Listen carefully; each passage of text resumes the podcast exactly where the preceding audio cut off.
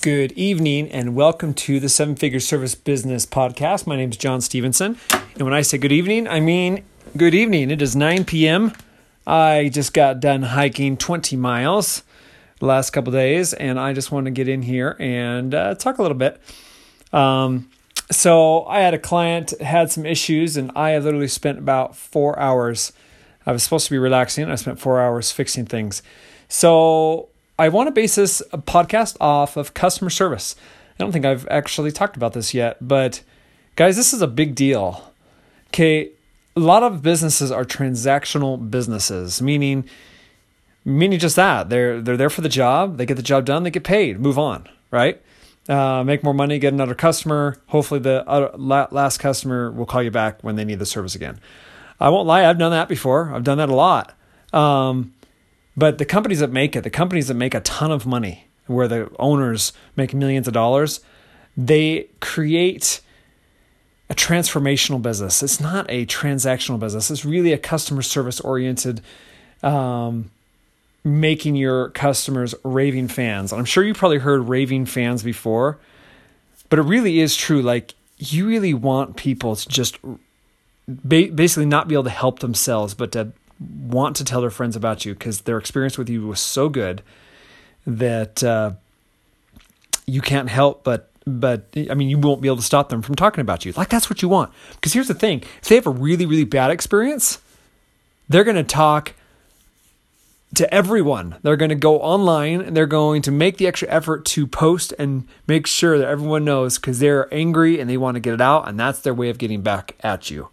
And so, why don't you just do the opposite? Instead of having purely transactional business, go out of your way and make their experience exceptional. And so, here's some tips that I would have as far as customer service. And a lot of these have not come from me, they come from other people that are just much better at customer service than I've been. Um, so, when you go to their house, if you're performing a service, I don't care what it is pest control, maybe you're replacing a water heater, maybe you're washing their windows, whatever it is, whatever service that you're doing for them, do something extra, something extra that they did not pay for. And say, hey, I just saw this issue and I just want to take care of it. I just took care of it for you.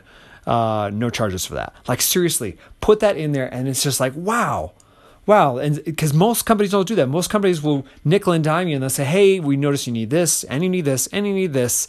It costs us it's going to cost you this and they just line item everything out now i'm okay with adding and doing upsells but whatever you do, make sure there is some extra service that you just do for free as a surprise and you tell them about it at the end. Uh, that's going to create a ton of goodwill.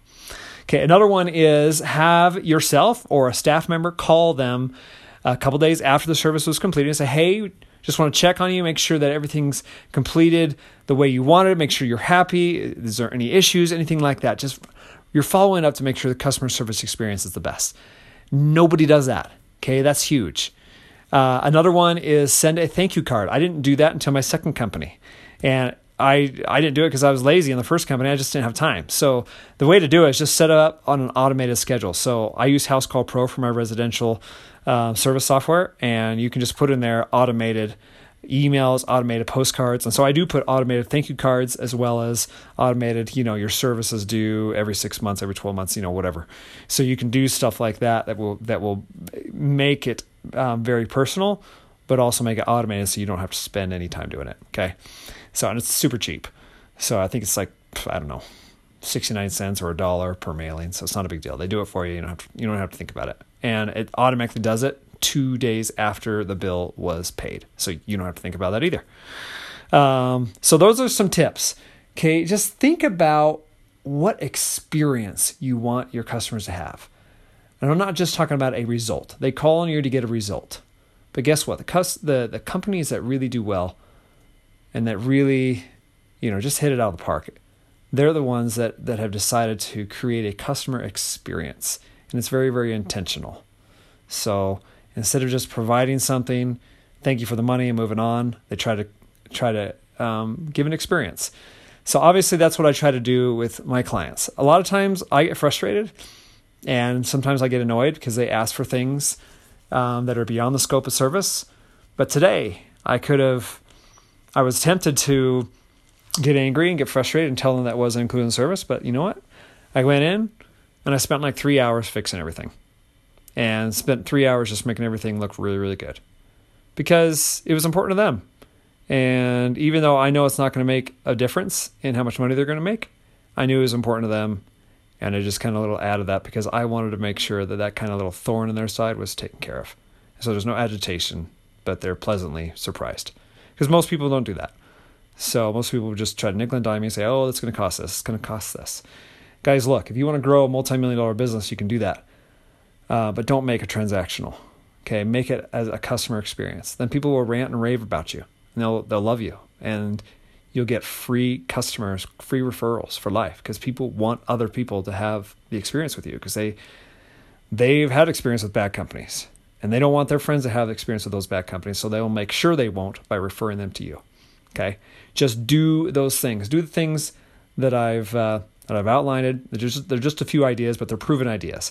These aren't just ideas I just pulled out of the top of my head. These are ideas that I've I've taken from other companies that have worked really really well for them and help them just just I mean just blow it out of the water as far as customer service. All right, guys, it's late. I'm going to bed, but I just wanted to get on there real quick and just talk about this because I think it's important to go over. So, talk to you soon.